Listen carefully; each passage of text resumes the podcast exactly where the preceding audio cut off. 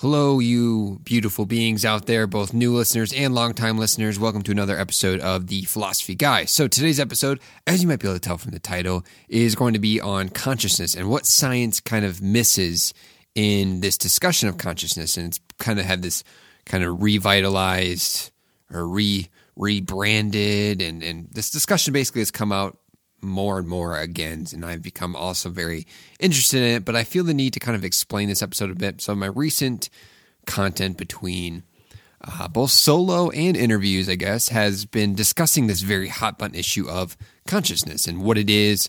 Why isn't science able to explain it? You know, what is missing?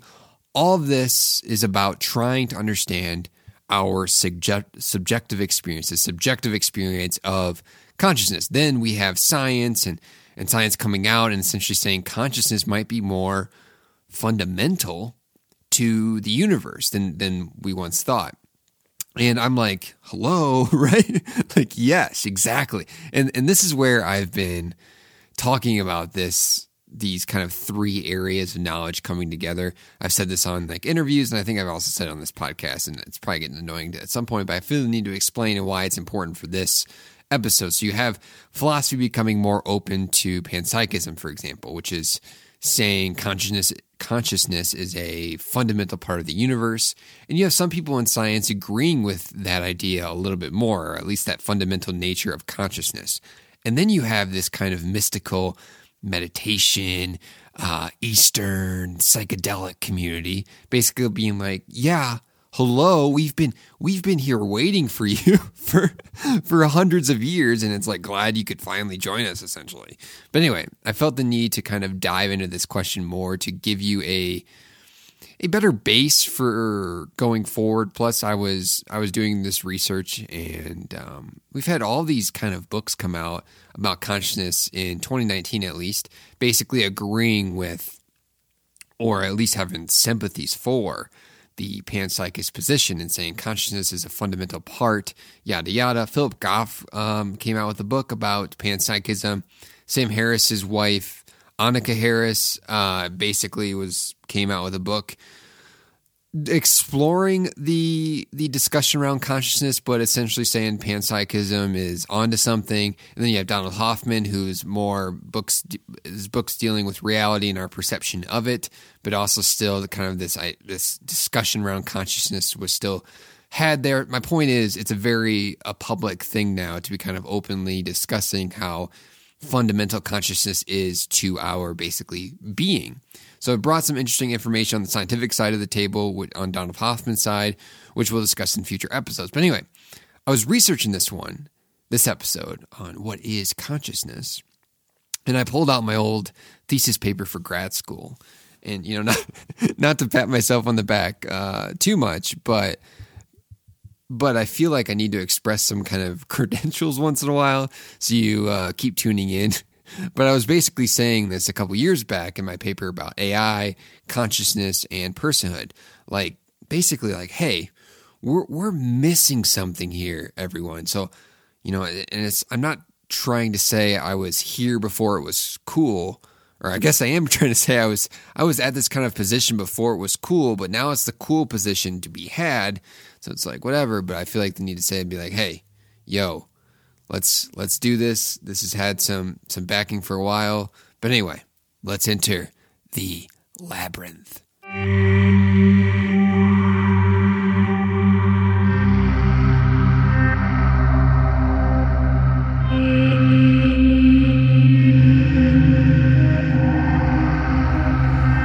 So let's consider this question What is consciousness? I'm fascinated by this question because it's mostly still a mystery, as in, we don't really know what consciousness is, why it happens, or, or, or why it exists. This might be the most difficult and complex question facing philosophy. So, to examine this question, I'll provide a kind of language distinction for two important variables. You have the mind and then you have the brain. The brain basically refers to our little three pound walnut shaped organ placed on top of our spinal cord, the organs that that routinely fires off 100 billion neurons.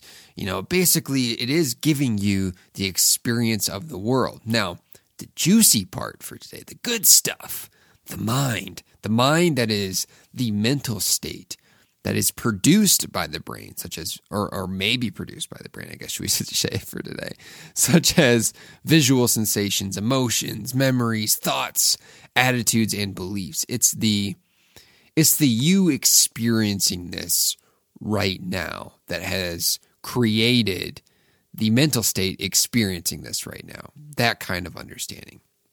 So to kind of like unpack this discussion, and enter what I want to analyze in this discussion of consciousness is we need to examine material science and materialism in science and what it has to say. So in understanding under, to, blah, blah, in order to understand how the brain produces the mind or what that understanding is currently. So we must turn to a scientific understanding of the objective study of the brain. So this is where we can identify the material mechanisms that produce the mind, or or at least we we think produce the mind. The idea that consciousness is is this extension of the material brain is what makes up the materialist materialist worldview. However, this is where the mystery, the mystery of consciousness comes into play.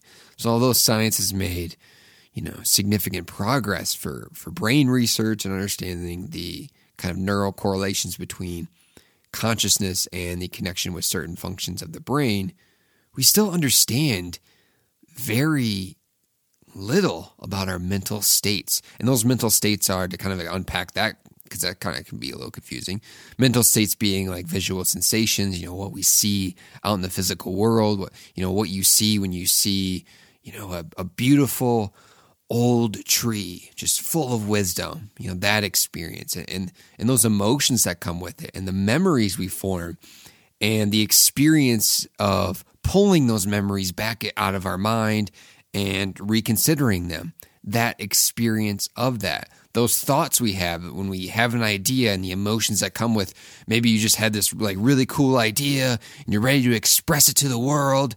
That feeling, that sensation right? Those attitudes and, and formation of stories and beliefs that we form.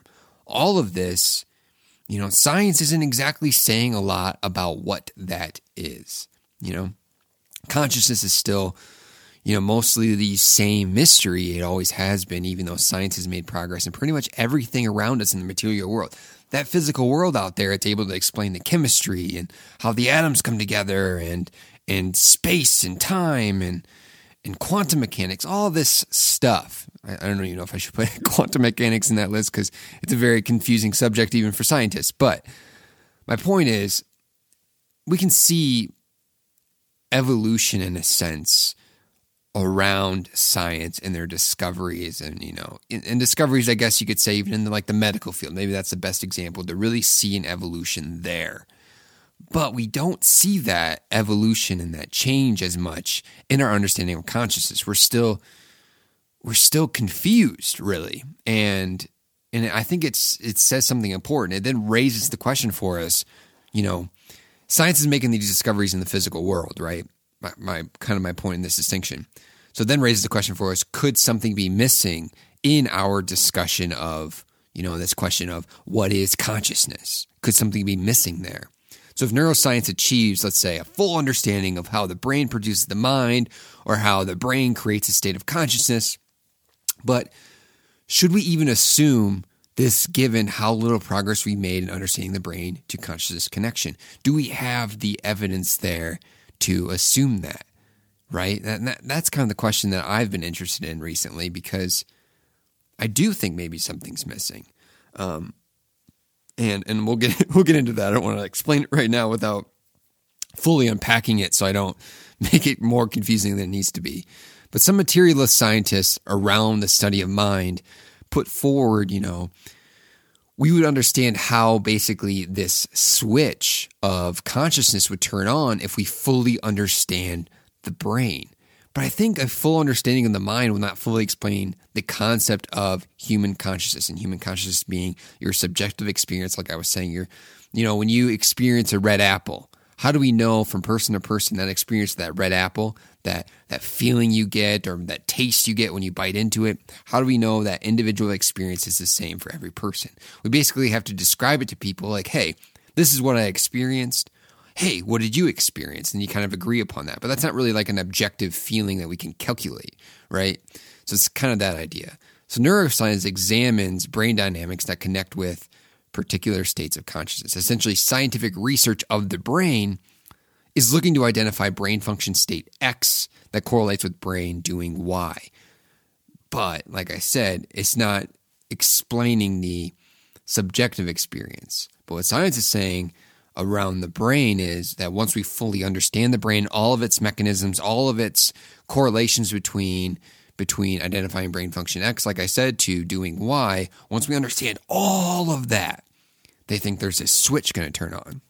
Now, my position currently is like, if you know me on the show, I'm saying my position currently, which I can be persuaded otherwise when new information comes forward. But right now, when I hear that, I'm like, that's a switch turns on. What, what, do you mean? Why would a switch magically turn on at some point? That is magic. And science likes to criticize magic, of course, right? You know, it's like this mythical thing that this switch turns. Well, who's turned the switch? Why is the switch turning? We seem to still not understand that part of the equation, especially going from this objective physical world to the subjective experience. So my point is maybe there's something missing in that. So let me kind of continue to unpack this. However, so when we self examine the state of consciousness with personal experience, for example, the personal state of mind is a much more subjective experience. A sorry, let me gotta like readjust. I'm not really recording in a comfortable spot today. So the personal state of mind is a much more subjective experience, right? A subjective state that cannot be fully explained or, or expressed or understood through the objective proclamations of science. Those are what I'm kind of referring to before about the red apple and the subjective experience from individual to individual around what it is to experience that red apple. So think of it this way science is studying what is an atom but not what it is to be an atom. And this distinction matters. And before you freak out, like, oh, there's nothing to experience as, as an atom, let me let me let me unpack it. Right, this distinction matters because when those same atoms come together, they form a, a, a human, for example, that is a conscious being that creates stories. It has experiences, the feeling of joy, the feeling of suffering, and and the subjective experiences around life. We can identify a connection with what it is, what it is to experience, and what it is to be human. Now, I'm not saying like I'm not saying that atoms are out there kind of experiencing the world because a lot of people kind of scoff at that idea of of what it is to be an atom. But people often project their human understanding of consciousness into that. I mean, that's not fully what consciousness is. We're trying to project just only like as though only human experience of consciousness is all that there is within the understanding of experiences of consciousness. So, like I was saying, I'm not saying atoms are out experiencing the world, but instead of assuming there's kind of this mysterious consciousness switch that once you like that turns on when those atoms come together into a human and then it becomes less of a magical occurrence to just assume atoms, maybe, just just maybe, that atoms have a level of of consciousness intrinsic to them in itself. And then when they come together, it's like almost like it's gathering those particles of consciousness to create this more I don't know if I want to use this word, but I'll, I'll use it for today. this more sophisticated form of consciousness that I think we see in humans, for example. So these ideas I just expressed is essentially the philosophical ideas behind panpsychism. Um, so it's this idea that consciousness is in a way is in a way everywhere and more fundamental to the universe than maybe we once thought. And I'm not saying like there's like it's, it's, all these new people that are coming to this position. This position has been around for a while, or like related positions have been around for a while, but it's definitely picking up steam again. We're kind of having this like re-revolution of it or, or a new revolution of it however you i don't even know what the right way to say that is y'all get what i mean right so but this idea of consciousness everywhere and the reason i find the idea of panpsychism so interesting is it points out this problem of consciousness I've discussed. It's pointing out we have something missing in the study of the mind. We're we're not looking at what it is to be an atom or really what it is to be a lot of things. So to help more fully express this idea, it's saying that maybe there's a level of I think I like I like using this term. I don't know if everyone would use this term, but there's a level of energy whether it's particles or atoms or whatever more accurate scientific word I could insert into there that makes something into what it feels to be like that thing described. So it's it's it's this idea that we might find some and, and this is where I, I got this from Philip Goff. I don't know if he got if he created this or he got it from somewhere, but these psychophysical laws around those mental states we experience. It's like these new laws of I don't know if the right way would be would be to say it's like these new laws of physics because that's I feel like this is my lack of understanding of science. But it's like these new laws of the universe, is, I think is the best way to say it. These psychophysical laws, psychophysical laws that might help explain what we're experiencing, our subjective experience of consciousness, right? So allow me to kind of dis- dissect that further.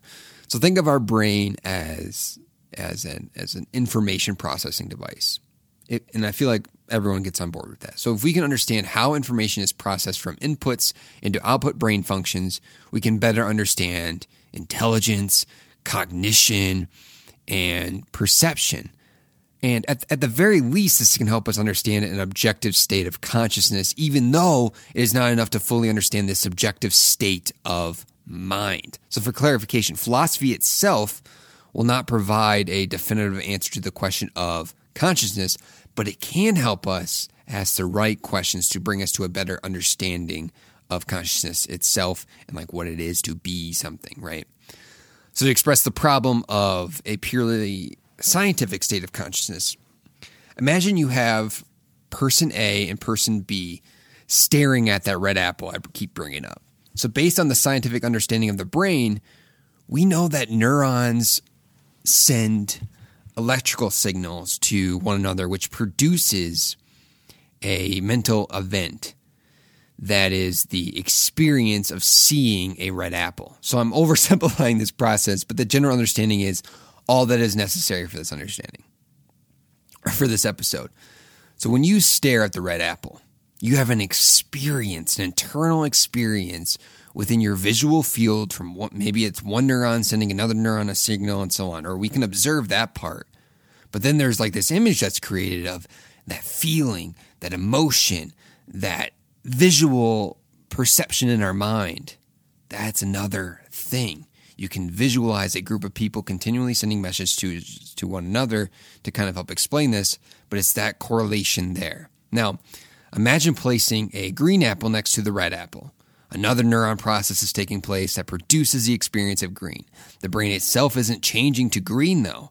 So we don't have a little, like a little being in our heads changing the filter every time a new object of color is placed in front of us, right? We only have our brain producing states of mind, or that's like kind of the understanding. Now, like I, that's what I find interesting about panpsychism. It can still account for what we have developed in the study of the brain and how it produces certain things, but it, but there is something missing in that experience of it. So the point is, a brain function produces a mental uh, uh event of experiencing red and green apples, which means we have the mental experience of red and green, but red and green are not found in the brain. And that's where I think there that's where it's kind of this obvious thing that there is something missing and it doesn't help us to say that oh a switch just turns on that creates this visualization and, and it's all an illusion. And we're going to get into more of that illusion idea in other episodes and we'll touch on it a bit today and why I kind of think calling consciousness an illusion is completely a, a BS position because it's. I'll get into it. I'm, I'm, jumping ahead of myself, but it's an experience of the mind and mental state. That's the point of those those apples. It's not the red apple and green apple. Those colors are not in the brain. They're produced in a sense by the brain. So to further express this problem, though, imagine your friend looking at a red apple. Neurons A, B, and C fire off to produce the mental experience of red for your friend. So we could identify this brain mechanism in a brain scan, but we cannot know if if she's experiencing red. Even if she claims to be experiencing the mental image of red, she's only saying that because that's the mental experience she has learned to identify with red. But for all we know, that brain mechanism of A, B, and C neurons firing off could be producing what we call green, meaning we have we have we have only identified the brain function for producing the experience of that mental state, but we cannot identify what it is to be that mental state. We cannot understand the intrinsic part of that mental state of like I said, what it is to experience that green apple. So, this explanation of the problem is, is, or this explanation is basically the problem of consciousness, is essentially what philosopher David Chalmers coined in 1995 the hard problem of consciousness, explaining that even a complete understanding of the physical structures of a creature, you know, the thinking mechanisms, not limited to humans, leaves open the question of whether or not the said creature is conscious. So the hard problem demonstrates that even a full physical explanation is incomplete because it, it is devoid of what it is like to be the subject regarding or seeing a particular object or subject or physical object in the world or experiencing something, those inner thoughts, emotions, and sensations. That stuff is missing. So how do we find this missing link? And, and I'll tell you, I'm not gonna, I, I don't have the answers, but it's like we need to start asking the right questions around this discussion. So before I progress further, I must acknowledge my underlying assumption is in the denial of Descartes' substance dualism. Um, and I'll quickly kind of unpack that a little bit because, and, and the reason I, I, didn't put this in my notes, so I'm going to kind of freeball this one. Um, but dualism, the problem I kind of have with dualism is it's basically has a similar problem I think the materialist has, where dualism wants to separate the mind and the brain essentially. And I'm, I'm going to oversimplify here. And that separation there is an important distinction because that separation we don't it's also a mystery if that's if dualism is true it's very much like a magical thing that occurs then if there's a if all of a sudden there's a connection right so it's like it's saying that the mind is is or the mind, the the subjective experience, the the little that stuff is separate from the brain's mechanisms. And there's like a way to like almost like pull that out, right? I don't even know if that's the right way to visualize it. But my point is is it's like another switch turns on or it's another flip of the switch to say that, oh, now they become connected all of a sudden. It's like, when do they become connected? And it's that same magical mystery where panpsychism says, no, no, no. Or essentially, my understanding of panpsychism is says, no, no, no, they're, they're all the same thing. It's still basically one system, and there's no reason to separate them. We're just missing something within that understanding of that one system. So let's get into a little bit of what Descartes, because Descartes is still saying something very valuable to why I think we need to be asking some more questions around our understanding of consciousness. So Descartes remains kind of the holder of the most famous argument for the soul with his famously credited phrase, I think, therefore I am, right? So his argument suggests that the mind and body must be separable entities because of our ability to doubt the existence of our brains, but not our minds. So That's what the reason he makes that distinction, right? So he claims that it is not possible to doubt we have a mind, which I'm on board with him on that part, right? Because doubting itself is a mental exercise. His arguments boil down to this body and mind must be separable because you can doubt one, but not the other. And however, a distinction between the brain and mind does not mean it must be separated. Additionally, and, and that's kind of where my position comes into play. Additionally, merely doubting your body is not a strong enough kind of, I would say, property for making proclamations for its it's essentially making proclamations about its, its non-existence. Uh, and and Descartes can can doubt the existence of his brain and, and not the mind, but that doesn't provide evidence for their distinct separation. It is merely describing how he thinks about it, which is, I think, is important because I do still see that separation as important because it's telling us we're still the. How do I explain this without being confusing?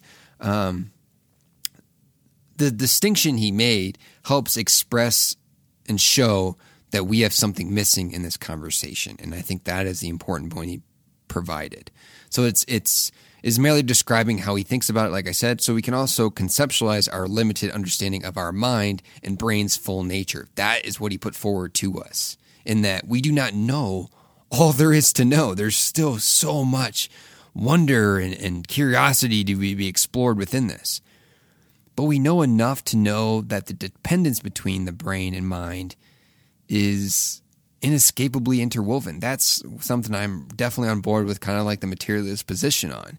He just might begin fully doubting the objective nature of himself, right? So Descartes understood the body merely as a vessel for the soul. However, we have a better understanding of the interconnectedness between the mind, brain, and even further, we have an understanding of other areas of the body affecting your subjective experience in your gut, all those neurons in your gut, too.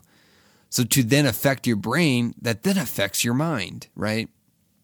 So, the hard problem of consciousness arises because of our understanding of the mind and body to be interconnected. In that, in that the mind is produced by the brain. But what is that subjective experience? That question I keep coming back to.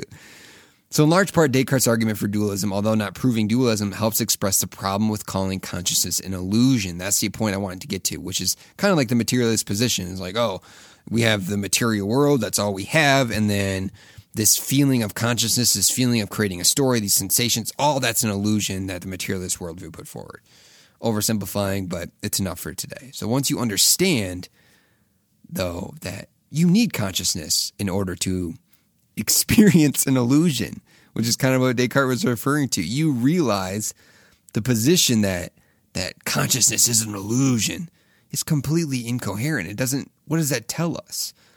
You know, as humans, consciousness is the only thing we can be certain that exists. Yet it's the biggest riddle and mystery of our world still today. So, being that science has done very little for the inquiry into sensory qualities that we subjectively experience, you know, maybe it's time we go back to the drawing board for our understanding of consciousness. We miss something along the way in scientific inquiry. And maybe when science begins seeing the importance of asking, what it is to be X, not just what is X, but what it is to be X. They can become open to the ideas that were once seen as absurd. And I think only then will we begin seeing some more kind of reliable understandings of the very mysterious and beautiful conscious experience. So, what is consciousness? Well, I, I still don't really know, but it is the thing that gives us the emotions, the perceptions, and sensory feelings that gives life meaning and purpose. So it's time we examine the vital question with a more open mind if we're ever going to try to attempt to understand the true mystery of consciousness. But as always, thanks for listening. Check out the Patreon, check out the Discord, check out all those links below. Help support the show. As always, thank you for tuning in. You really help keep me motivated. But as always, peace. Have a good one.